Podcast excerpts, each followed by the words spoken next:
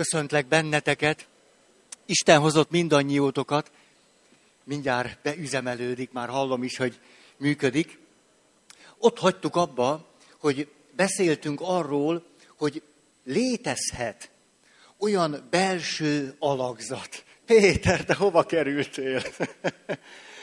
létezhet olyan belső alakzat, belső mintázat, érzésekkel, gondolatokkal, emlékekkel, azokhoz illeszkedő testi, fizikai érzetekkel és állapotokkal, amelyekből az következik számunkra, ahogyan saját magunkat nem csak látjuk és elgondoljuk, hanem meg is tapasztaljuk, hogy alkalmatlanok vagyunk alkalmatlanok vagyunk alapvető dolgokra, az élet egyszerű továbbvitelére, saját magunk természetes létföntartására, alkalmatlanok lehetünk akár a munkavégzésre, és aztán ez az alkalmatlanság belső mintázat, vagy modell, vagy séma, mindegy, hogy melyik szót használjuk, nem ezen múlik. Ez az életnek és önmagunknak különböző területeire eh, lehet érvényes, illetve gondolhatjuk azt, hogy érvényes. Nem látva eléggé a saját képességeinket, készségeinket, lehetőségeinket.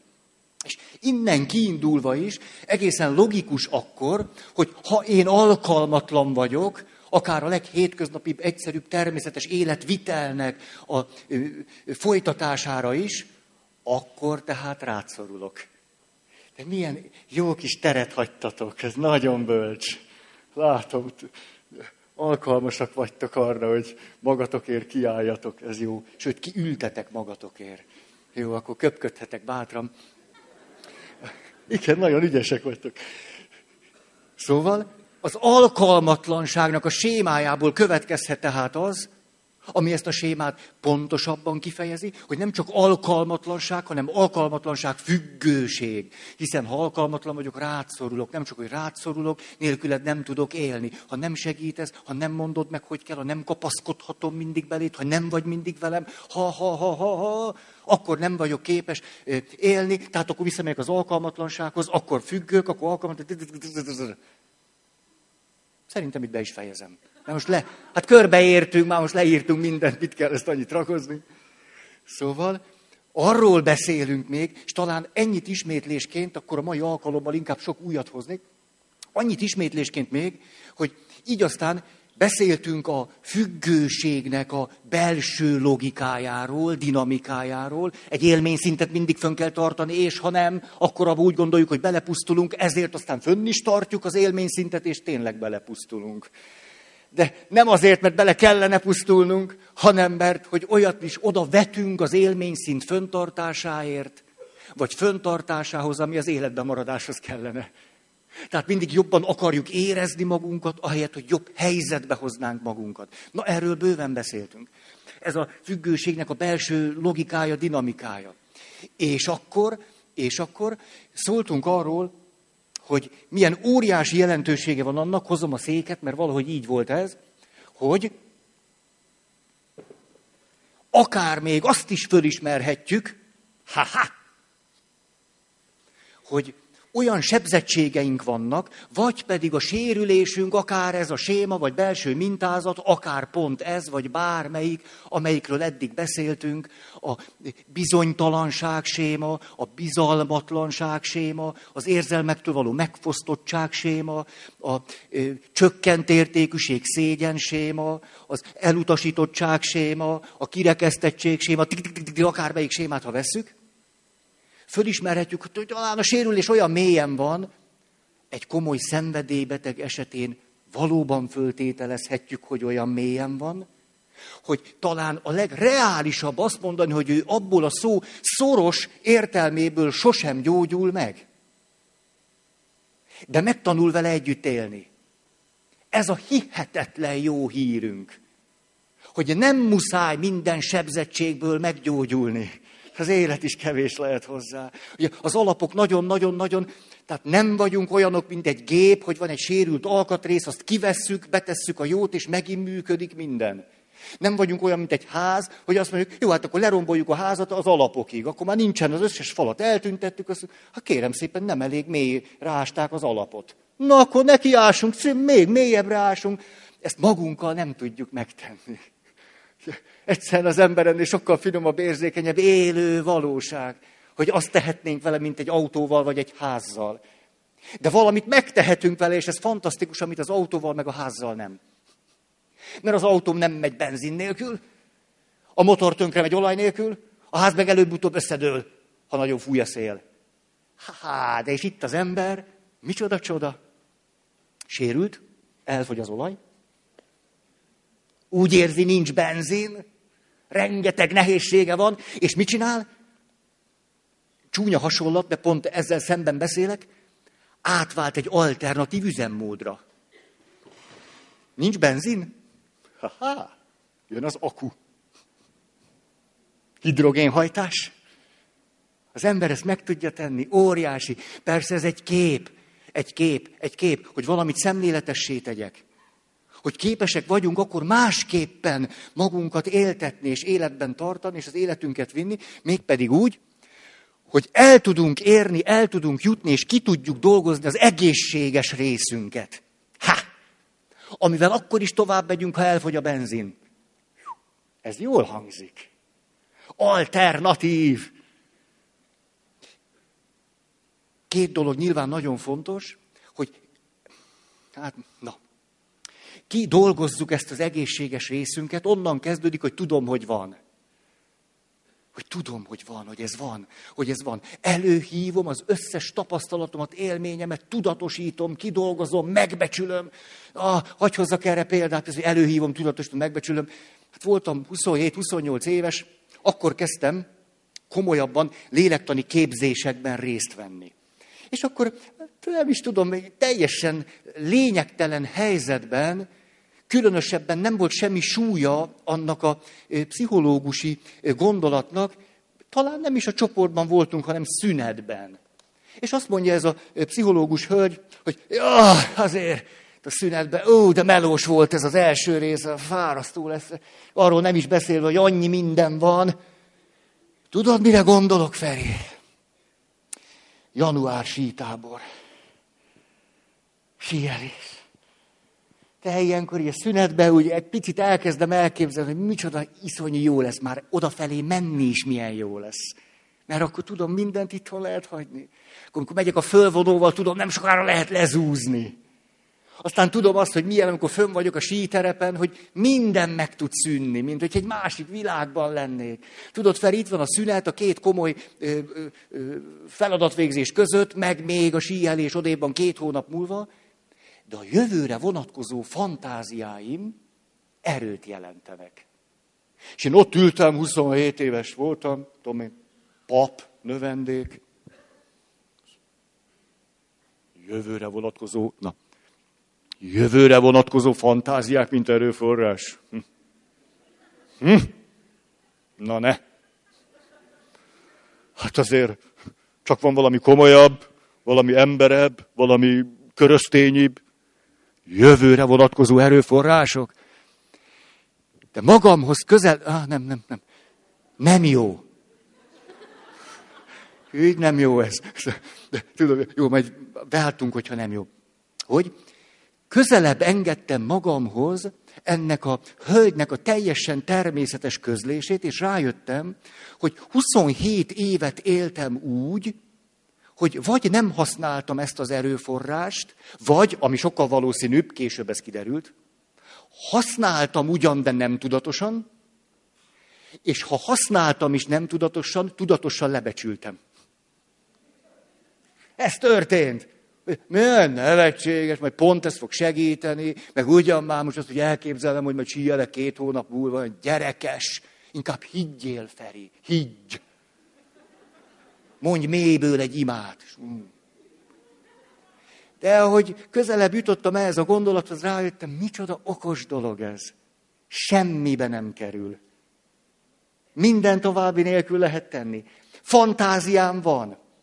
Szememet betukom csukni, el tudom képzelni például, tudjátok, körülbelül tíz nap, és leadom a könyvet. Nem, egy hét. Jaj. Alig várom már, elegem van. Elegem van, hogy minden maradék időmet azzal, hogy mondatokat írok. Rettenetes.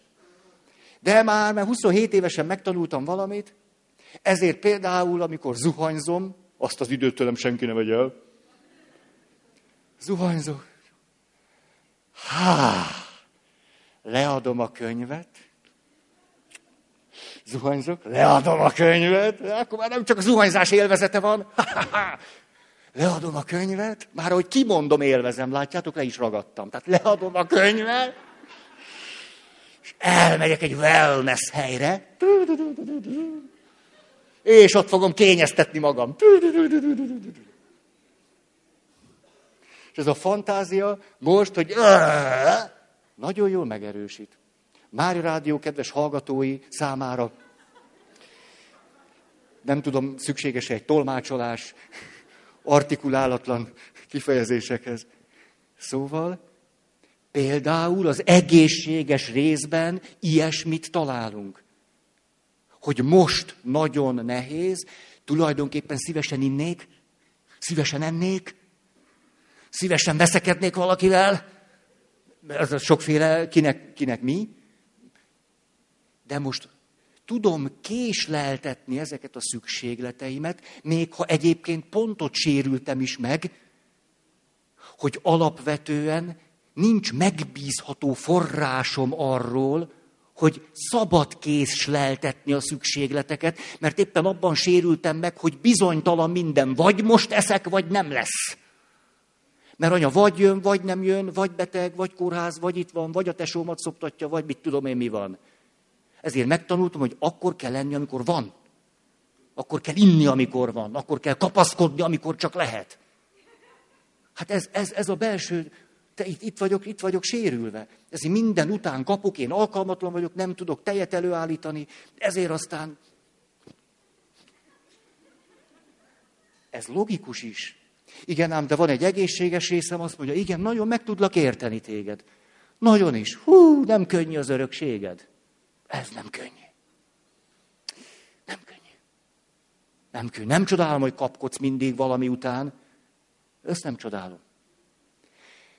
De elérek egy jövőre vonatkozó fantáziát, amit én a kompetens, felnőtt, egészséges, cselekvőképes rész magamnak meg tudok adni, kettőt is. Az egyik, hogy képes vagyok ezt a fantáziámat komolyan venni, megbecsülni, és abból erőt meríteni. A másik pedig, hogy aztán pedig, amikor leadom a kéziratot, el is tudok menni. És akkor már elképzelem, hogy bedöglök a 37 fokos vízbe. És nem lesztek ott. Senki. Én ott leszek. Hát egyszerűen csodás lesz. És nem kérdez senki és nem kell gondolkodni, főleg semmi okosat nem kell. Csak tenyészek majd. Tehát ahogy a lábamról a kötőszöveti morzsalékok lehámlanak, én magam is úgy fogok lebegni, mint hogy a körömdarabkák és a szaruhártyák a vízben lebegnek. És át fogom élni, hogy élni jó. Mondhatok egy másik példát is, de ezt már csak megemlítem, hogy nem egyszer milyen kicsinségekről van szó, ott pedig már bőven elmúltam 30. Tudom, hogy mondtam már, ezért csak ide villantom. Mert ugyanez volt a logikája, hogy valamit lebecsültem, valamit leértékeltem, azt gondoltam nevetséges, ugyan már. Amikor egyszer csak ültünk egy csoportba, továbbképzés volt, hogy ültem, há, há, há, há, szeretnék tanulni, és akkor úgy beveti a kiképző, hogy na és milyen gyerekkori, grandiózus fantáziáitok voltak. Ezt először le kell fordítani, az a nehezebbik rész, hogy grandiózus fantázia. Tehát, hogy miről álmodtatok, hogy, hogy mi, mi, mi, mik szeretnétek lenni.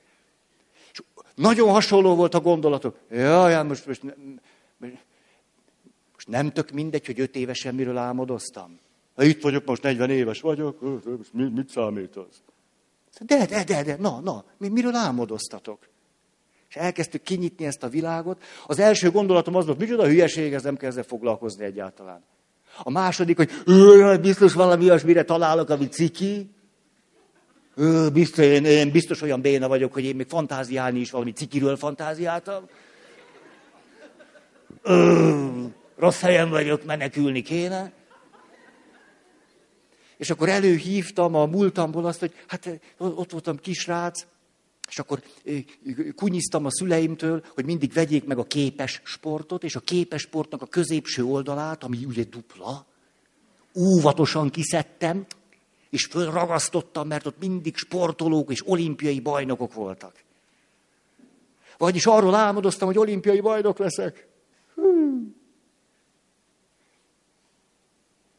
És akkor egyszer csak, ahogy közelengedtem magamhoz ezt a fantáziát, olyan már hülyeség, mit kell ezzel törődni, ő biztos valami ciki, ja, inkább hagyjuk az egészet, jaj, de gyerekes, meg Egyszer csak bevillant, hasonlóan, mint az előzőben, de micsoda értékes dolog ez.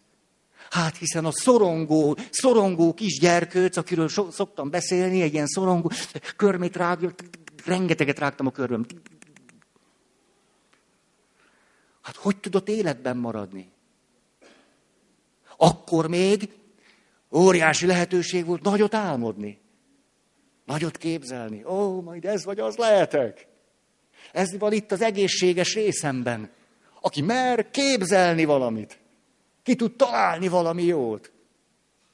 És aztán milyen óriási dolog, hogy ez összefüggésbe tud kerülni, éppen az egészséges részünkből kiindulva valamilyen egyszerű, hétköznapi cselekvéssel. Vagyis reggel, amikor mindenki alszik, föl kell kelned, fölvenni a sportcipőt, a cuccot, elmenni, futni 8 kilométert, visszamenni, lezuhanyozni, bemész a suliba, a többieknek még csipás a szeme. Ez a mindennapisága. Ez, ez a melós része. Tehát ahhoz, hogy ez nem maradjon meg a fantáziálásnál, és valódi hosszú távú megerősödéshez vezessen a realitásban, ott van az a mindennapos dolog. Hogy reggel fölkelek, elmegyek a munkába, elvégzem a munkát. Néha szeretem, néha utálom. Találkozok emberekkel, szeretem őket, utálom őket. Találkozom másokkal, szeretnek engem, utálnak engem.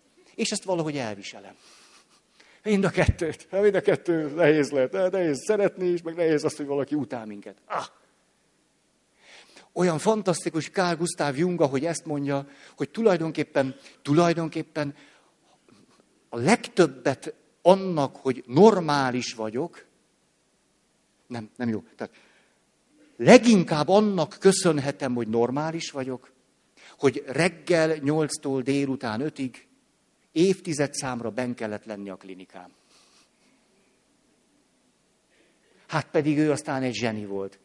És mégis azt mondja, nem a zseniségem tartott életben, vagy maradtam normális, hanem hogy reggel bementem dolgozni, és este ötig dolgoztam.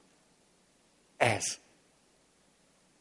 Tehát itt két dolgot is összehoztam egymással. Az egyik, hogy az egészséges résznek látszólag nevetséges adottságait, készségeit, amelyeket már gyerekkorunktól kezdve tudunk, nem is kell újat tanulni, tudunk, azokat elővenni, tudatosítani, megbecsülni és csinálni, és ennek kapcsán éppenséggel nekiállni a hétköznapi uh, szűrük eminenciásoknak a munkájához. Ez, ez a tik, tik, tik, tik. És ez elkezd bennünket stabilizálni. Jaj, plusz azért a wellness.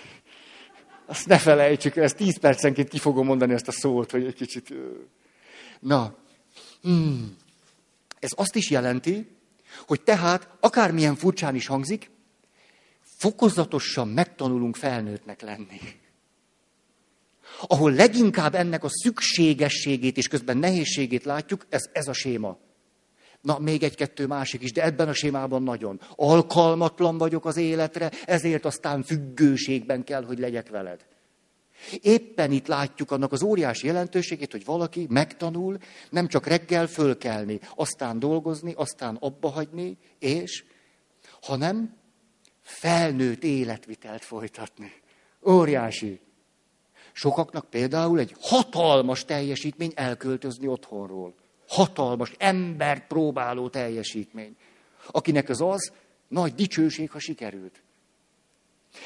Itt van a következő. Mit jelent, hogy begyakorlom magamban a felnőtt létezést? Egyáltalán nem könnyű. Még a normálisnak se szerintem. De hát ki normális? Például, hogy képes vagyok magamat megdicsérni. Hogy azt mondani, hogy ez klassz volt. Nem mondja más, mondom magamnak. Nagyon, nagyon, nagyon, nagyon, nagyon. Azt mondani, hogy ezt jól csináltad. Hogy este egy picit megint visszanézel a napra, tehát nem csak a jövőbe lehet tekinteni, a múltba is, a napomba, és az, hogy mit szúrtam el.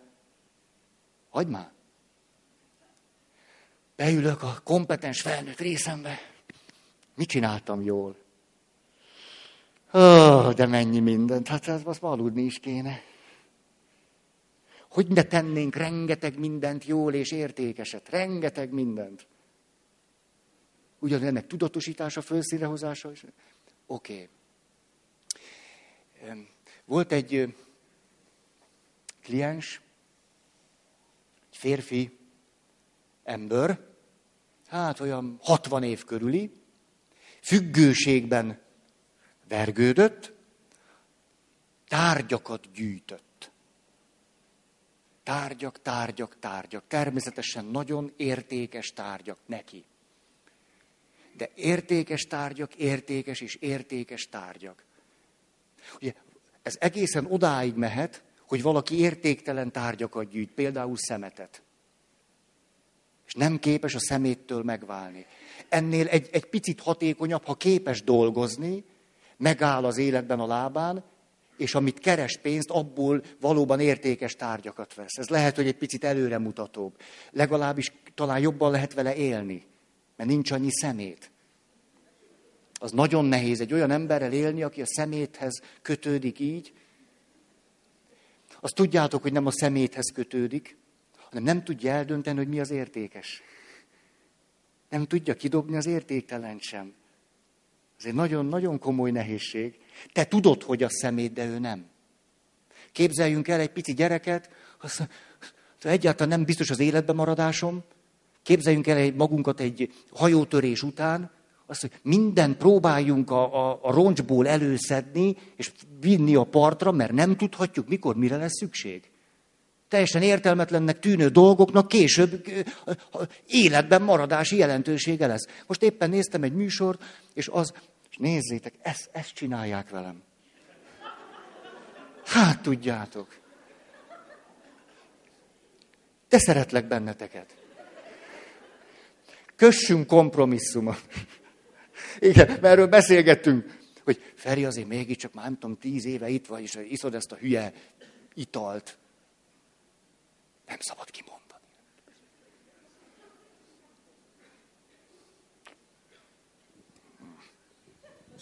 De az ízlik. Kompromisszumot ajánlok a szervezőkkel. Maradjon az. Lehet üvegbe. Az környezetkímélő. Na de, na de, eltévednek, egy nap nincs élelem, nincs víz, két nap nincs élelem, nincs víz, három nap nincs élelem, nincs víz, abba már szokás belehalni. Igen ám, de olyan helyen vannak, ahol eldobott palackok vannak. És az eldobott palackokban nem egyszer egy pici folyadék még van. És ezek az emberek úgy maradnak életben több mint egy hétig, hogy kizárólag azt a folyadékot tudják elfogyasztani, ami a kidobott, ki tudja hány éve ott hányódó palackoknak az alján van. Ki gondolná azt, hogy az értékes? Senki, kivéve, hogyha élet-halál harcot folytatsz a túlélésért. Akkor rájössz, hogy mennyit számít. Akkor én sem mondanám, hogy üveges legyen, hanem... Tehát amikor valaki a szeméthez ragaszkodik, akkor valahogy úgy van, mint az a hajótörött, aki azt mondja, mindent, mindent sose tudhatjuk, hogy nem éppen az a három éve ott pangó folyadék lesz az, amiben túl tudunk élni. Kívülről úgy látjuk, hogy szemetet halmoz föl, de belülről másképp éli meg. Szóval az még jó lesz valamire. Tennek egy kulturálisan elfogadott formája, amikor valaki értékeket gyűjt. Na ez a valaki, aki járt hozzám, ő értékeket gyűjtött. És azt mondja, Feri, talán te vagy az utolsó ember, mert én már voltam pszichiáternél, meg voltam terapeutánál, meg mindenkinél voltam. Hát ez, tulajdonképpen egy mondatba össze tudom foglalni, hogy egyszerűen ez most nem kritika akar lenni a felé. Nem, nem, nem, nem. Ne, ne, ne így vegyétek, hanem csak, hogy ezt is megpróbáltam, azt, azt mondom, én már ilyen helyekre nem megyek, már állandóan le akarnak beszélni ezekről a gyönyörű dolgokról, amik nekem otthon vannak. Hát engem ne beszéljenek. Mert mondja, úgy van az Feri, hogy azok hihetetlen érdekes dolgok. Érdekes és értékes dolgok, de egytől egyig mindegyik. Hát nekem nem mondják, hogy nem értékes. Mikor az? Ő még azt is mondhat, hogy mennyit adtam értük. Hát nekem nem mondja senki, hogy ez, ez nem értékes, mikor három évig dolgoztam érte. Hát erről engem senki nem fog meggyőzni, akárhány diplomája van. Úgyhogy... Igen ám, de ez a gyűjtő szenvedélye konfliktusokat okozott a környezetével. És ez meg nehéz volt neki. Ezt megélte, hogy, hogy azért ez így nem, hát a feleségem, a gyerekeim, de állandó konfliktusok voltak. És akkor nagyon világosan megértettem valamit, amit addig nem értettem. Lehet, hogy már lehetett volna, de nem. Hát ilyen alkalmatlan személy vagyok. Tehát már régen más már mindig értette volna, én meg nem. De akkor nagyon világosan rájöttem valamire, és az segített. Ez pedig az, hogy amikor azt látjuk, hogy valaki függőségben van, akkor mit eh, igyekszünk elérni nála? Hogy rámutatunk, és azt mondjuk, hogy, hogy engedd már el, nem, nem olyan fontos. Hidd már el, hogy nélküle is tudsz élni. Nem kell kapaszkodni be, nem kell ragaszkodni hozzá. Állj már a lábadra, vedd észre, hogy ez nincs, akkor is el tudod mondani a mai mondandódat. Érted? Ezzel holtvágányra futunk, mert ő azt mondja, hát nem értenek meg. Hát az a baj, hogy nem vesz észre, hogy ez értékes. Hát egy olyan ember nem tudok szót érteni, aki nem fogja föl, hogy ez értékes. Mi a megoldás? Erre iszom, mert nem, nem enélkül nem megy egyszerűen, muszáj egy kicsit. Mi a megoldás? Há.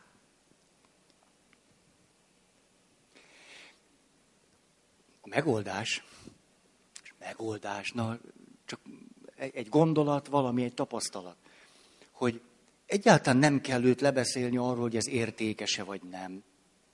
A következőt tettem, azt kértem tőle, hogy hozzon fényképeket az értékes tárgyairól, és beszélgessünk a számára nagyon értékes dolgokról. Ez okozott neki némi meglepetést, és hozta a fényképet, és megmutatta az antikórát, és megmutatta az antik, hát én nem is tudom mi az, csak azt antikig jutottam, a következő szót azt nem értem. Jó, hát nekem nem, nem, szóval, na, és ezekről beszélt, hogy ezek milyen hihetetlenül értékesek. És akkor azt kértem tőle, hogy, na, hogy ezek mind-mind ennyire értékesek, hogy van-e olyan értékességük is, ami számodra megmarad akkor is, hogyha ezek a tárgyak esetleg eltűnnének, vagy elvesznének. Szóval milyen érdekes kérdés. És akkor elkezdte írni, hogy például ezek a tárgyak hallatlanul szépek, és hogy az, hogy az életben vannak gyönyörűséges, szép dolgok, ez, ez, ez biztos nem fog elveszni akkor, hogyha az antikórám eltűnik. Elkezdtünk eljutni hogy vannak maradandó dolgok, maradandó értékek vannak az antik dolgok mögött. Amikre ő azt mondja, hogy nem, nem, az, az, az tényleg az, az örök érvény. Hát, ha egyszer már nálam volt az a kis komód, az a kis tonett asztal, Hát azt már tőlem nem veszi el senki. Elveheti az asztalkát, de hogy az nálam volt már, hogy ott volt, és én vele éltem. Az már maradandó. És akkor el tudtunk oda jutni, hogy én biztos kérdőre nem vonom őt, és nem vonom kétségbe, hogy ez egy hihetetlen érték. Biztos, hogy így is van. Én is egyetértek vele. Miben van a nehézség? Az értékhez való viszonyban. Nem az értékességét kell megkérdőjelezni, mert ő azt tudja, hogy értékes, hanem hogy egy értékhez viszonyulhatok szabadon, és viszonyulhatok rettenetesen nem szabadon. És ezen elcsodálkoztunk mind a kettem. Na hát, hát akkor maradhat értékes, csak hogy valahogy szabadabban. Jé. Hm. És amikor ezt mind a ketten beláttuk, akkor mind a ketten elkezdtünk jobban lenni. Szóval meg tudjuk teremteni ezt az egészséges részt, van bennünk, kidolgozhatjuk, és miközben itt van ez a nehéz, sebzett, gyönge, mások után kiáltó, kapaszkodó, aközben ide el tudunk jutni, vissza tudunk térni. Hey! Ugye, onnan indultam el, hogy megtanulhatunk felnőtt életet élni, begyakorolni magunkat ebbe. Ismeritek, ez a történet egy, egy fiatal ember megházasodik, és minden évben rituálé-szerűen, karácsonykor a család elmegy egy étterembe ebédelni. És akkor nem főz az édesanyja, és nem főz a nagymama, hanem mindenki ott élvezi az életet. És azon a nyáron házasodott meg ez a fiatalember, és akkor elérkezik karácsony ünnepe, és elmennek az ebédlőbe, vagy nem ebédlő, az na, étterembe. Se az antik, se az étterem, nem, nem, kicsit olyan testidegen. És, a, és ahogy ott ott ülnek, szépen elfogyasztják az ünnepi karácsonyi lakomát, amit rendeltek, és akkor fizetésre kerül a sor. És a fiatal ember, aki azon a nyáron házasodott meg, van már vagy 26-27 éves, ha, 28, manapság 38, és ahogy ott ülnek, az apja jó ízűen beszélget a testvérével, az anyukája is jó ízűen beszélget a lányával. És a fiatal ember, aki már azért benne van, egyre feszültebb lesz. Hogy miért nem szól már az apám a pincérnek? Most med- meddig fogunk még itt ülni? Jó, hogy karácsony, meg, meg, meg 25-e, jó van, jó van, de azért, azért nem, áll, nem áll meg az élet. És egyszer csak valami eszébe jut. Lehet, hogy nekem kéne fizetni.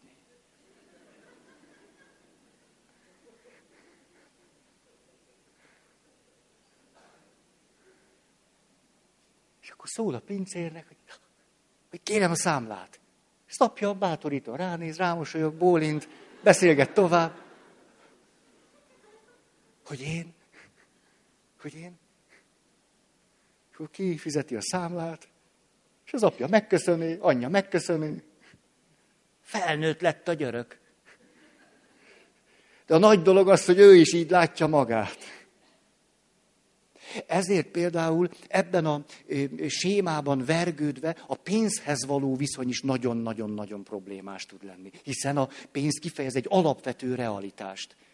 Régen van elég só, van elég víz, van elég tüzelő, ma van elég pénz. És minden nehézség ellenére itt, sokszor aki ebben a sémában van, azzal tartósítja a maga függőségét, hogy nem csak, hogy nem dolgozik, hogy igyekszik soha nem annyi pénzt keresni, hogy el tudja magát tartani. Ezért ő mindig kér, mindig kér és kér és kér, és mindig rászorul másokra.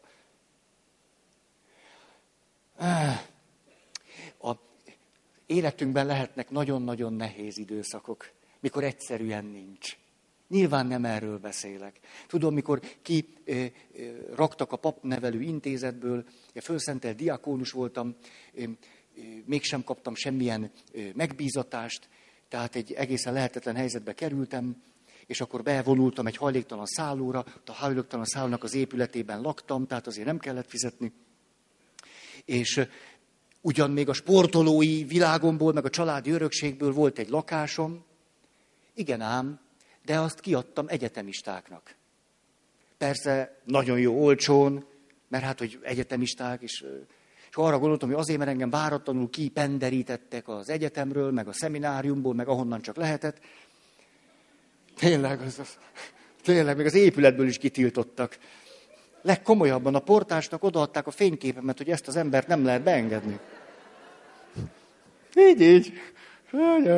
És akkor egyszer csak ott voltam egy oldalú elkötelezettségben, és nem volt munkám, hajléktalanszálló, és azt gondoltam, micsoda piszokság most így évközben kipenderíteni szegény egyetemistákat.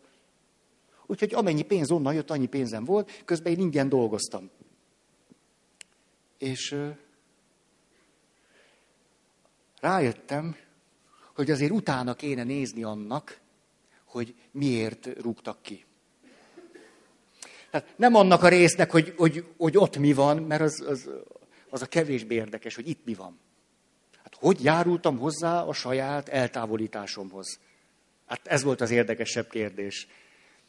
Igen ám, de ahhoz, hogy elmenjek egy tisztességes analízisbe, arra gondoltam, én nekem talán egy analízis jó lenne, ahhoz pénz kellett volna.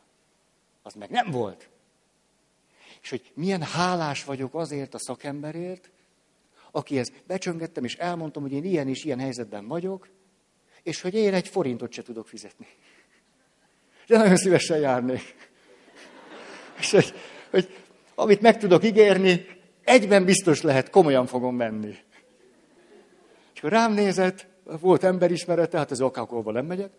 És majd mindjárt elmondom, hogy hogy mentem, oda mentem. És akkor rám nézett, és azt mondta, tudja mit? Maga jöhet ingyen. Megkötöttük a szerződést, maga nem fizet, cserébe komolyan veszi. Ez egy jó, jó szerződés volt. Én nagyon komolyan vettem, azzal fizettem. Ő meg azt mondta, hát jó nekem, jobb nekem egy olyan kliens, akivel lehet valóva jutni, mint valaki, aki fizet és nem dolgozik. Ugye? És akkor tik-tik-tik-tik.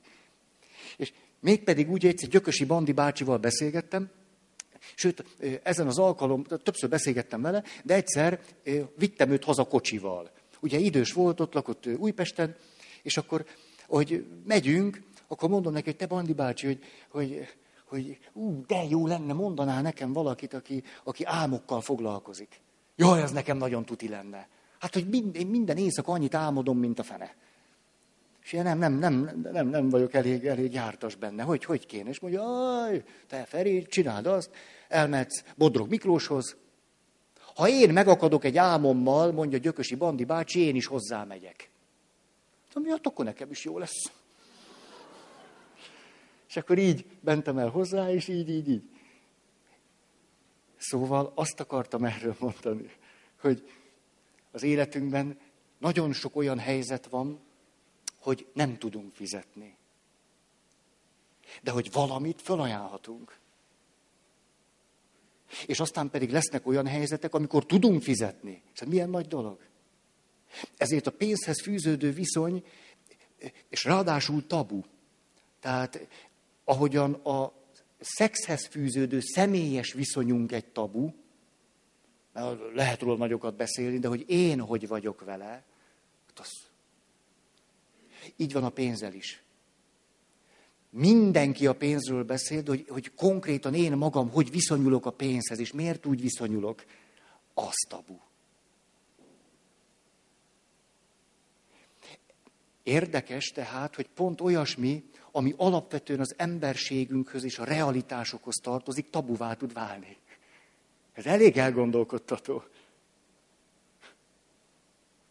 Na, oké. Okay. Hú. Bírjátok még? Most, nem, most azon gondolok, hogy, hogy még akarnék komoly dolgokat mondani, csak jöttök velem? Jöttök, jöttök. Szóval nem, nem muszáj rögtön minden három történetet mondani. Vagy muszáj? Muszáj. Hát most elakadtunk. Rendben van. Kössünk egy, egy alkut. Lehet velem, lehet velem alkudozni, hogy mondok egy történetet, és utána jó nehéz dolgok fognak jönni. Rendben van így, és akkor, akkor a történet arról szól, hogy milyen az, amikor valaki bezáródik abba a világba, amit egy séma jelent hogy alkalmatlan vagyok, béna vagyok, hogy az hogyan korlátozza az életünket. Ismeritek a 99 pontos szabályt? 99 pontos szabály. Megvan? Nem, nincsen azért. Nem ismeritek. Majd nem sejtettem. Mert a történet egy királyról szól, aki keresi a birodalmában a legboldogabb embert. És van egy udvari bolondja, és az udvari bolond azt mondja, haj, uram, királyom, egyet se töprengezen. Hát majd én előhozom neked, én mindenkit ismerek, nem véletlen vagyok én itt az udvar kivételezetje. És tényleg néhány héten belül azt mondja, ó, uram, királyom, képzeld, nem is kellett messze menni, itt a palotában van egy szolga, igaz, elég alacsony sorú, te sosem találkoztál vele, de ő kétség kívül egy igazán boldog ember. Nála boldogabbat nem találtunk, se én, se a barátaim. Na, behivatja ezt a szolgát a király, nézi, nézi, beszélget vele. Hát, szakasztott úgy van, ahogyan az udvari bolond mondta. Ez az ember tényleg boldog. Na, elbocsátja ezt a boldog embert, örül a király, hogy ő olyan király lehet, hogy a birodalmában boldog emberek élnek, nagyon büszke magára. Igen ám, de az udvari bolond csavaros, csalafinta, furimányos ember. Hm. Azt mondja, na, uram, királyom, én bizony nem sokat kell, hogy tegyek azért, hogy ez az ember boldogtalan legyen. A király elhűl, hogy, hogy, hogy, hogy. Hát a legboldogabb ember a birodalomban. Hogy tudnál te valamit is tenni, hogy nem, hogy boldogtalan lesz, egy életen keresztül boldogtalan lesz. Na, most már udvari bolond fejezd be. Szóval azért van ez királyom, mondja a bolond, mert ő se ismeri a 99 pontos szabályt.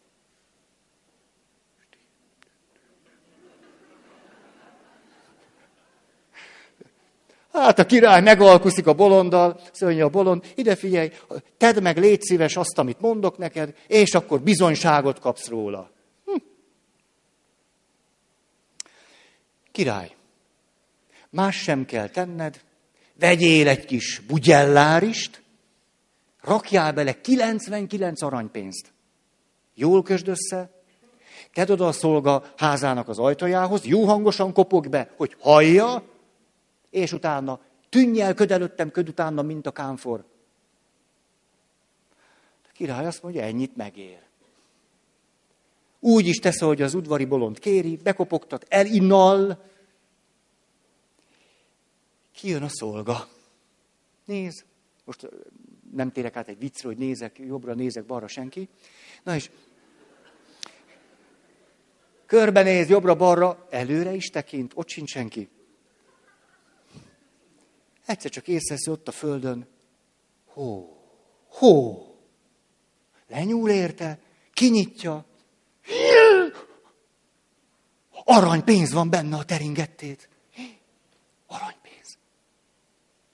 Gyorsan leül, nézi, észrevette valaki, hogy mi történt itt az ének éjjelén. Elkezdi számolni. Hát okos ember azért, nem véletlen. Rak egy kupacot, tíz arany. Még egy kupac, 20 arany. Itt a 30, a 40, az 50, 60, 70, megvan a 80, 90, 91, 90. Ah! Ah! 99! 99. 99. 99.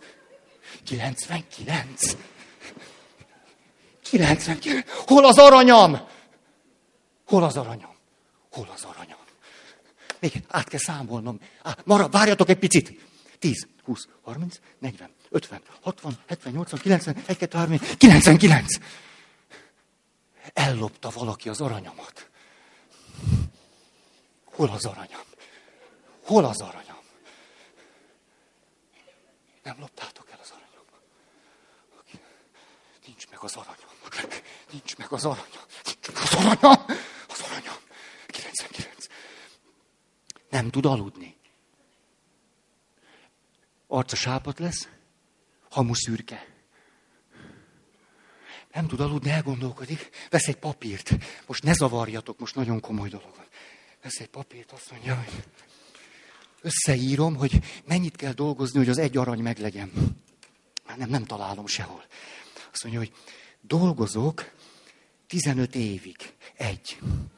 15 év munka. Most 15 év munkából fél arany van, plusz munka. Plusz munka, 15 év plusz munka, az akkor fél, az 15 év. A feleségemnek is többet kell dolgozni.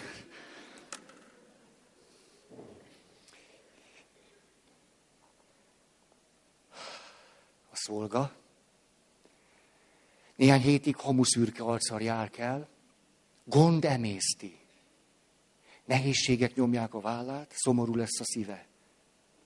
Később megbetegszik.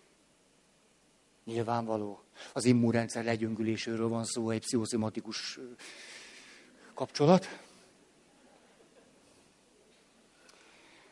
A bolond meg oda megy a királyhoz, azt mondja, na, uram, királyom, ugye mondtam, hogy az emberek nem ismerik a 99 pontos szabályt. Most már ő is a körön belül van.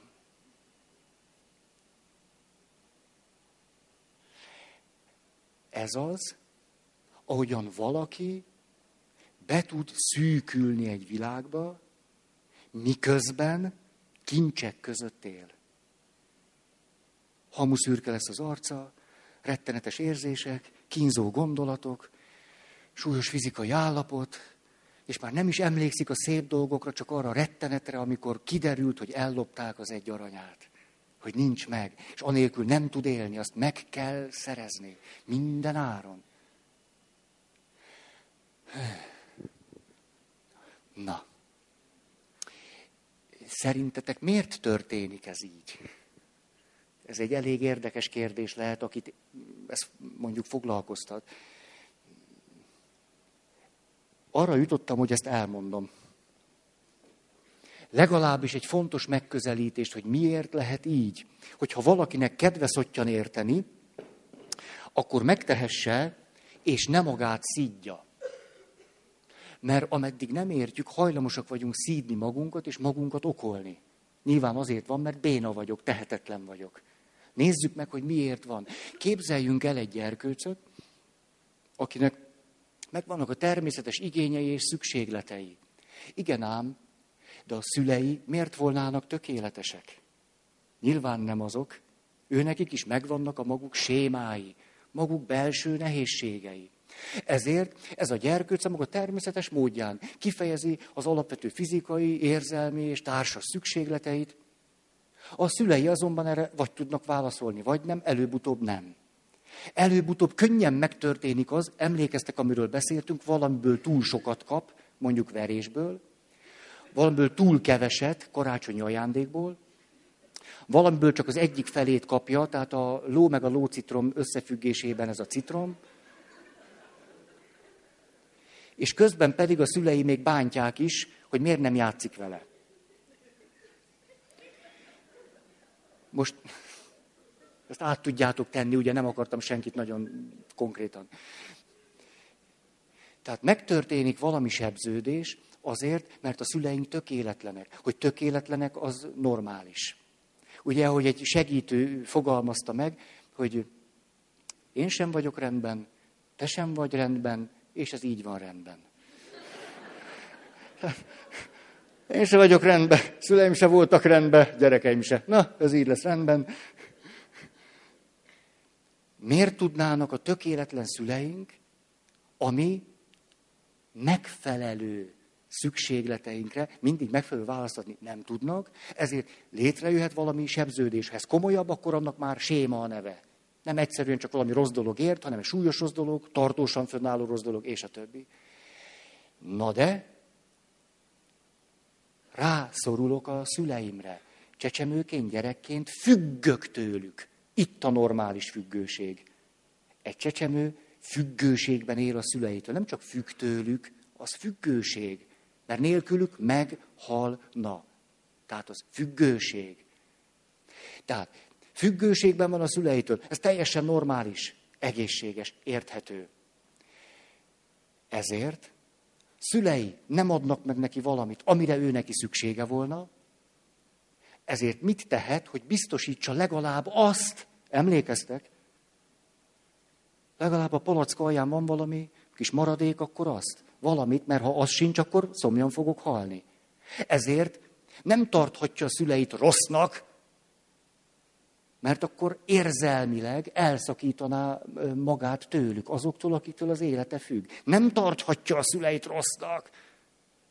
De vannak késztetései a kielégületlen szükségletei miatt. Például haragszik. De hiába haragszik, hiába sír, hiába bömböl, hiába fejezi ki a kielégítetlen, valódi és reális érzelmi, fizikai társas szükségleteit, a szülei arra nem rossz szándékból, de nem tudnak válaszolni. Ezért aztán haragszik, a haragból agresszió lesz, mert a harag nem ér eredményt. Ugye, ha nagyon sírok, és kielégítik a szükségletemet, nem megyek át agresszióba. De mert sírok, és a haragom nem jut célba, ezért ütök, vágok, átlendülök az agresszivitásba. De az agresszivitás mivel fenyeget?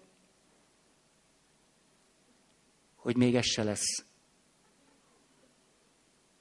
Vagyis, hogy még azt a szeretetet is elvesztem, ami csak úgy oda vetnek nekem, mint a kis palackot. Ezt nem tehetem meg, ezért mindez nem tudatos, azt mondom, van bennem sok minden dolog, ami nem jó. Ezeket valamiképpen el kell tüntetni, ez, ezek, ezekkel valamit csinálni kell. Fú, ezt nem. Az agresszió nagyon-nagyon, a legfenyegetőbb dolog a saját agresszióm. Ezt ide rakom, ne is lássam, az agresszióm nagyon fenyegető, de, de hát tulajdonképpen a haragom is az. Jobb, ha már a haragot is megtiltom, akkor nincs agresszió. Ez jó ötlet. Hát, ez tetszik, ez jó ötlet haragot is, haragot is, az se legyen. Most mi az, ami még fenyegető lehet? Ez, ez a kettő egész biztos. Hát lehet talán legjobb lenne a, a, szükségleteimet is valahogy, valahogy, mert abból indult a baj, nem? Abból indult a baj, tulajdonképpen a szükséglettel volt a baj. Ha, hát a szükséglettel volt a baj. Most, ezt is így eltüntetjük, de hú, most vajon, vajon, vajon, vajon rendben vagyunk? Hí, elindul egy szorongás. Próbáljuk eltüntetni, de hát most el tudod tüntetni mindig a haragod? A szükségleteidet? El tudod mindig tüntetni az agressziódat? Próbálhatsz úgy élni, hogy nincsen? Próbálsz, de nem fog sikerülni. Ezért jön a szorongás. Há, szorongok, szorongok. Szorongok, hogy fog-e sikerülni? Szorongás miatt bűntudatom van. Mert nem sikerül úgy tennem, mintha nem lennék dühös. De ha dühös vagyok, akkor fenyegettem a szüleim, ők akkor nem, tudom, nem fogok tudni életben maradni. Hát jön a szorongás, és egyszer csak azt mondom, hogy lehet, hogy a testemmel kell végezni. Leg, legjobb lenne az agresszió, harag, szükséglet, nem, hát minden, vagy a testem, a testemmel van a baj, hagyjuk az egész testemet. Így, így, hogy, így, hát ha akkor, hú, hát ha nincs test, test, test, nem jó test, rossz test, hú, hát ha, hát ha. Hű, de még mindig, mindig, még mindig jönnek a késztetések, ez, húha, ez nem kielégítő így. A legjobb lesz, a legjobb lesz, ha nem is leszek. Valószínű, hogy egyszerűen rossz vagyok. Úgy van rossz vagyok, ezt kell eltüntetni. Ezt úgy eltüntetem. Úgy próbálom, hogy rossz vagyok. Alkalmatlan vagyok mindenre. Alkal, hát teljesen alkalmatlan vagyok. Rossz, rossz vagyok, béna vagyok, szerencsétlen vagyok, ügyetlen vagyok, alkalmatlan vagyok, kész, kész. Hát ez, ez. De így anya és apa tud szeretni. Persze nem értem, egy rossz gyereket miért szeretnek. Ezt nem értem, mert jó lenne, ha szeretnének, de hát nem, de hát rossz vagyok, alkalmatlan vagyok mindenre. Vagyis elkezdem megfizetni annak az árát, hogy azt élhessem meg, hogy a szüleim részéről a szeretetük, az érzelmi, társas és egyéb szükségleteim kielégítést tudnak találni. Ezért megpróbálok olyasmit eltüntetni, amiről azt gondolom, hogy ez az akadálya. Hát kicsiként nem látom át a helyzetet. Később pedig eljutunk oda, be vagyok záródva a 99-es, hát tehát béna vagyok, hát alkalmatlan vagyok az életre, hát, hát magam, magamért nem tudok. Hát hogyha lebecsülöm, lenézem, fenyegetőnek, félelmetesnek, ö, ö, hát pusztítónak tartom éppen azokat a belső képességeimet, szükségleteimet, erőmet, ami az életre való alkalmassághoz kéne, akkor tényleg azt élhetem meg, hogy nem vagyok alkalmas. Tehát elég súlyos árat fizetek azért, hogy eltartsatok. És később felnőttként megmarad. Béna vagyok, alkalmatlan vagyok. Megjelenik a csökkent értékűség, szégyen séma, aztán megjelenik ez az alkalmatlanság, függőség séma. És ezért hát alkalmatlan is vagyok, szerencsétlen is vagyok. Hát hogy?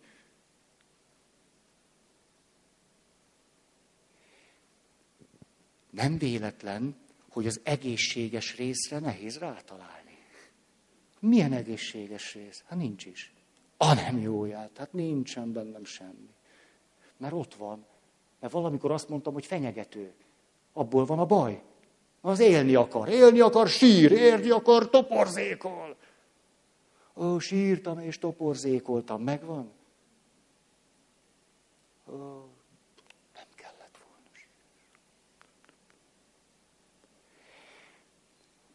Mi történik, a felnőtt leszek? Menjünk egy kör, csak visszahozom magamat. Olyan árvának éreztem magam. Hmm. Szóval, felnőtt vagyok, megházasodtam. Ha-ha. Jön a baba. Ha-ha. És megszületik. Csak hogy el vagyok vágva a saját szükségleteimtől. Saját igényemtől, saját érzéseimtől, azokat ott hagytam, és képzeljük el. Azok, azok ott vannak, el vagyok tőle vágva, szeretnék nagyon jó anya lenni, nagyon nagyszerű apa lenni, ezért próbálom a gyerek szükségleteit kielégíteni. Megy? Hát két nehézségem is van. Az egyik, miután a saját szükségleteim valahol ott vannak, érzések ott vannak, vágyak, egy csomó minden ott van, azt mondtam, az fenyegető, azt nem szabad. Nehezen hangolódok rá a saját gyerekemre. Nehezen érzem meg, mire van szüksége. Tulajdonképpen a legfontosabb érzékszervem, ami a gyerekneveléshez kellene, az ott maradt. Ezért mit fogok tenni? Ha, jaj, de jó, hogy vannak okos könyvek. Jaj, de jó. Még jó, hogy van Erikson. Ó, Erikson, Erikson. Ó, de jó, hogy van Erikson. Gyorsan bemegyek. Már a baba születés előtt megvettem három szakkönyvet, de most olvasom. Azt mondja, azt mondja hogy Mit tegyünk, ha baba sír? Jó, ezt, ezt, ezt muszáj tudni. Ne haragudjatok, most egy kicsit el vagyok foglalva. Mit tegyünk, ha a baba sír? Baba sír, nyugtassuk meg. Ezt aláhúzom, ez nagyon fontos lesz. Ez, ez, szerintem ez nagyon fontos. Most még, még nincsen, még, de szerintem ez fontos lesz. Baba sír, nyugtassuk meg. Azt mondja, sokszor van, hogy tovább sír. Ja, ez az, ez az alkalmatlanság, csökkent értékűség. Nem, de mi lesz? A... Hát az enyém biztos tovább fog sírni. Azt tudti, azt tudti, hogy az enyém tovább fog sírni. Szóval pontosan ott vannak a nehézségek, amire szükségem lenne ahhoz, hogy a gyerekemnek megadjam azt, amire szüksége van. Ez az egyik nehézség. A másik fő iránya a nehézségnek, hogy miután a saját szükségleteim, haragom, indulatom, mindenem el van rejtve előlem, nincsen kézbevéve, azt mondom, ez itt az agresszió, akkor úgy használom, ahogy akarom. Szükségletkielégítés, a kézbe van véve.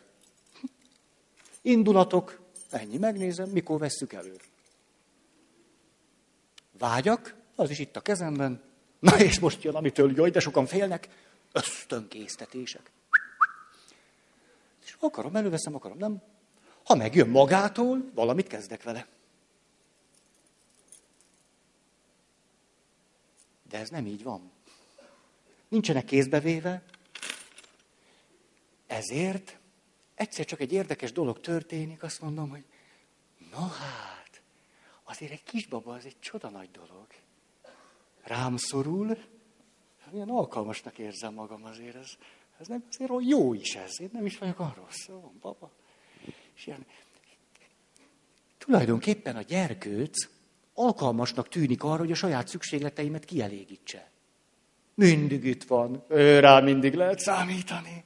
Ez nagyszerű. Anya nem volt mindig itt, de a gyerekem mindig itt van.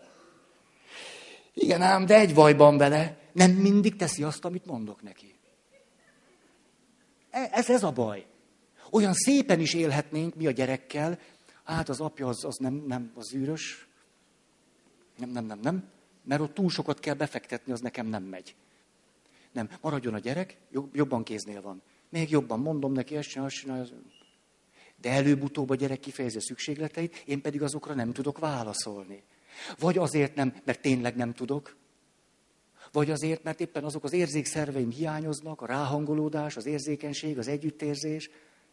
Ezért jönnek a szabályok, és a szabályok nagyon jók, mert legalább van valami. De a gyereknek nem szabályokra és nevelési elvekre van szüksége, hanem a szüleire. De azt nem kapja, mert én se találom. Ezért elveket adok neki, szabályokat, módszereket. Spok csecsemő lesz. Jól megnézheti magát, de szakirodalomnak jó. Élő szakirodalom lesz belőle. A nehézség tehát akkor az lesz, hogy a gyerekem szükségleteit nem tudom kielégíteni, ő ezeket egyre hevesebben fogja mutatni. Mit fog csinálni? Haragudni fog, majd pedig kifejezi az agresszivitását, majd pedig csőstű jönnek a szükségletei, és én azokkal tudok valamit kezdeni? Nem, mert mindegyik ott van benn. Ezért aztán egyre szigorúbb, komolyabb nevelési elvekhez folyamodom. Azt mondom, én sose gondoltam volna, hogy megverem a gyereket. Na, most megtörtént. Kicsit rosszul érzem magam, sírtam, ez már mondjuk alkat kérdése, csak hogy valaki a, a szorongás irányába megy, vagy megerősíti majd, azt mondta, azt hiszem, ez, ez így van jól. Egyszerű, hát olyan, mint egy kis állat. Hát nem lehet csak úgy hagyni, hogy úgy, úgy, úgy csinálja, hogy akar. És akkor jön egy ilyen hihetetlen mondat, ember kell belőle faragni. Az, ez, ezt lehet vele csinálni. Hát, hát itt toporzékol, ordibál, embert faragunk belőle. Ha tudna beszélni, azt mondaná, ember vagyok.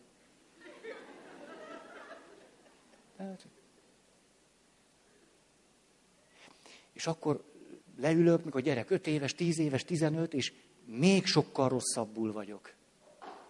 Mert mit próbálok most a belső logika szintjén elérni? Megpróbálom a gyermekemnek azon késztetéseit uralni, amely késztetésekkel nem tudtam mit kezdeni. Ezeket mind kézbe akarom venni. Nekem ne legyen akaratos, nekem itt ne bőgjön, nekem ne csinálja, amit akar, nekem ne legyen neveletlen, nekem, ugye, nekem. Nem nekem, ő ilyen. Valamit kifejez, valamit nem értek meg, vagy szükség van egyszerűen csak a türelmemre. Nekem ne legyen ilyen. Miért is válok egyre tehetetlenebbé? Mert pont azokkal a késztetésekkel próbálok ezen a módon hatalmi logikával elbánni, ezt persze nevelési elveknek hívom, amely késztetésekkel, szükségletekkel, érzelmekkel és indulatokkal én magam már gyerekkorban megtanultam nem mit kezdeni. És akkor ez adódik tovább. És akkor lehet sémáról, sémáról, sémára. Ezt az összefüggést néztük meg egy évvel ezelőtt, amikor a házastársak esetében néztük, hogy hogyan áll össze egy lehetetlen rendszer. Erre biztos jól emlékeztek. Ugye, hogy megházasodok valakivel, és ott nem tudok mit kezdeni azokkal az adottságokkal, jellemvonásokkal, késztetésekkel, amik itt benne a személyiségemben kidolgozatlanok. És a bennem kidolgozatlan késztetések és egyebek a társamban elkezdenek irritálni, és itt nem nevelem őt, bár azt is csinálom. Ha megnézzük, tulajdonképpen azt csináljuk. Itt inkább azt mondom, elvárásokat fogalmazok meg, hogyha te tényleg szeretsz, akkor csináld ezt, azt, amazt. És a célom, hogy ne legyél olyan, ami érinti azt a részemet, ami nincsen kidolgozva. Amivel megtanultam nem mit kezdeni, mert valamikor az életet akadályozónak tűnt. Így aztán akkor elvárások, ha te szeretnél, nem így lenne. Hasonlókat mondok a férjemnek, a feleségemnek, mint a gyerekemnek. Hát mintha nem is az én fiam lennél. Mintha nem is szeretnél, mintha nem is a férjem lennél. És végül bezáródhatunk a körbe. Az egy arany, az egy arany, az egy arany, az egy arany. Hű, ez azért gyomros, ugye? Gyomros, gyomros. Azért akartam ezt így elmondani, először a gyerek felől, aztán a szülő felől, hogy például abba hagyjuk önmagunknak a szidalmazását. Hiszen lehet, hogy egyszerűen csak érdemes rálátni arra, hogy na, mi is történt velünk. Ezt Alice Miller úgy fejezi ki, engedélyezzük a tudást magunkról. Ha van valaki, akitől a legtöbb ember retteg, az saját maga. Beleértve az árnyékát és azokat a részeit, amelyekről valamikor úgy tűnt föl, hogy a legfélelmetesebbek és fenyegetőek veszélyeztetik az életet. Ugye, hogyha egy gyerek kénytelen nagyon-nagyon megfelelni a szüleinek, és a szülei arra használják nem tudatosan, hogy a saját ráadásul nem tudatos szükségleteiket a gyerekeikkel elégítsék ki, a gyerek milyen árat fizet ezért. Nagyot, ez egy jó válasz, de nem erre gondoltam. A templomban, mikor, na, mi a jó válasz? Jézus. Jó, ez tényleg, ez egy, ez, ez biztos, hogy bejön. Tehát Jézus és szeretet, ez majdnem mindig meg, megfelelő. Nagyot, és azon túl, hogy nagyot, úgy is mondhatnánk, a gyerek az élet erejével fizet. Hát magunk között, na, azt kérdeztem fiataloktól néhány nappal ezelőtt, mondjátok nekem, hogy el tudjátok-e képzelni, hogy Isten valamiképpen az ösztönkésztetéseken keresztül jelenik meg. Ha. Nem a lelkiismereten keresztül, hallócska, ösztönkésztetésen keresztül. És egy okos hölgy már válaszolt is. Igen, az ösztönkésztetésem hangja például az, akarom, hogy legyél. Jó, hogy vagy. Ha kihangosítanánk az ösztönkésztetésünket, ilyesmit mondana. Akarom, hogy legyél. Legyél, éljél. De ha valaki ezt az egész világot valamiért fenyegetőnek tartotta valamikor, akkor érthető, hogy miért az élet erejével fizet.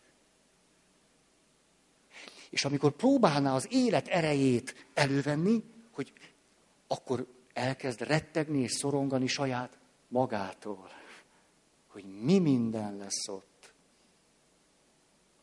Úgy, ahogy a mai alkalom elején, te jó ég, az nevetséges, hogy egy ilyen jövőbeli fantáziával én, egy, egy, egy leendő pap, nevetséges.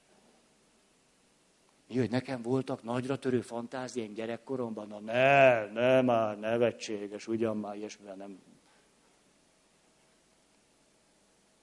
Egyszerű tartalmaktól magunkban rettegünk. És ha a rettegés megfelel, akkor annak a kornak, helyzetnek, amelyben a sérülés megtörtént, a séma elkezdett kialakulni.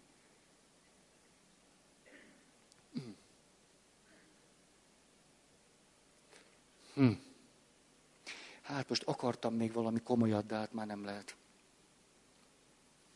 Nem lehet. Hm. Hm. Hm. Jöjjön Erikson. Jaj, hol vagy? Egy történet.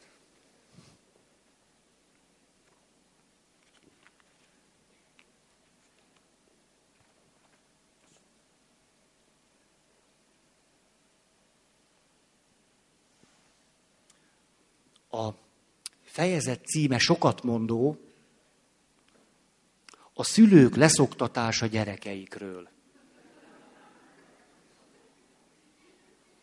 Most már érthető, hogy miért ad Erikson, de nem ő adta a címet, mindegy, aki adta, lehet, hogy ő adta, de nem tudom. Azt mondja, ezt a lányt egy keleti parti családból az államok túlsó végéről hozta el az anyja hozzám. A lány éppen túl volt egy szerencsétlen autóbaleseten. A barátja vezetett, és mivel a lány néhány kisebb sérülést szenvedett, a két család elkezdte perelni egymást. A balesetet követően a lányon két kisebb műtétet is végeztek, Ezek szükségességét nem tudtam megítélni. Az viszont biztos, hogy egy rákövetkező pszichoanalitikus kezelés, amelyben főleg a gyerekkorát boncolgatták, teljesen felesleges volt. Végül ez a pszichiáter ajánlott engem, mivel nem látott haladást, és a lány fájdalmainak nem találták semmilyen szervi okát, sőt, hipnoterápiával sem tudták befolyásolni. Belépve a rendelőbe, feltűnt a fenkölt, nyilvánvalóan örökre megnyomorított balkarja, fenkölt, na ez milyen érdekes. Ez, ez, na ezen majd lesz nekem is munkám otthon, nem csak nektek. Nem fenkölt, hanem felkötött.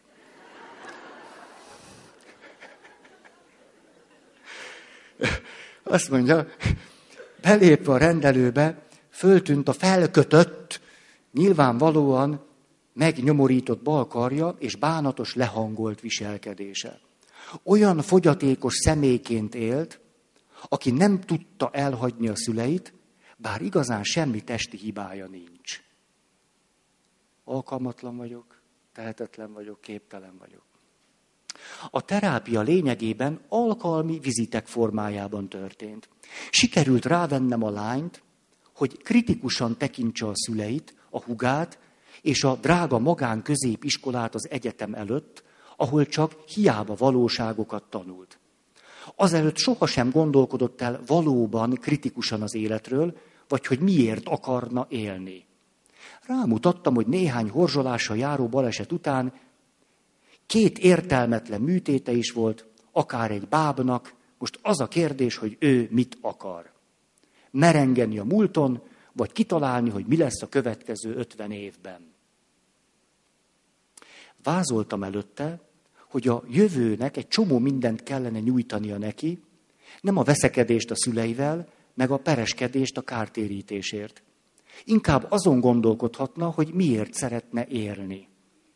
Erre elkezdett a házasságról beszélni, és elmesélte, hogy a nővére a szülők ellenében ment férjhez, és már várandós is. Ezzel végül a szüleit megbékítette. Megkérdeztem, vajon miért kellene kibékíteni a szülőket azért, mert a lányuk felnőtt és férjhez megy. Az egyik beszélgetés végén, úgy húsvét táján megkérdeztem tőle, hallott-e arról, hogy valaki New Englandben télen úszkál a tengerben? Javasoltam, ha nem is, kipróbálhatná a motel úszó medencéjét, ahol lakik. A lány anyja bejött hozzám. Tudja, mit tett a lányommal? Úszik, fejest ugrik, jól érzi magát.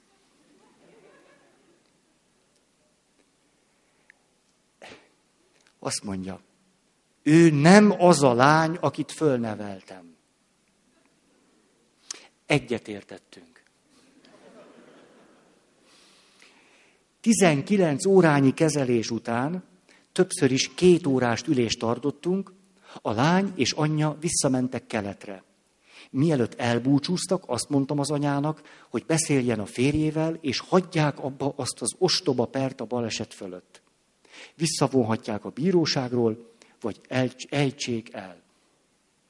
A lány visszatért az egyetemre, az anya pedig írt nekem, hogy hajlandó lennék-e kezelésbe venni a család többi részét. Azt írtam, hogy ha ők is olyan kaliberűek, mint a lányuk, örömmel várom őket.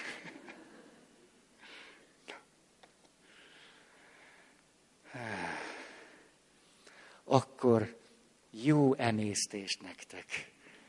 Ha valakinek sok, ki is lehet okádni az egészet.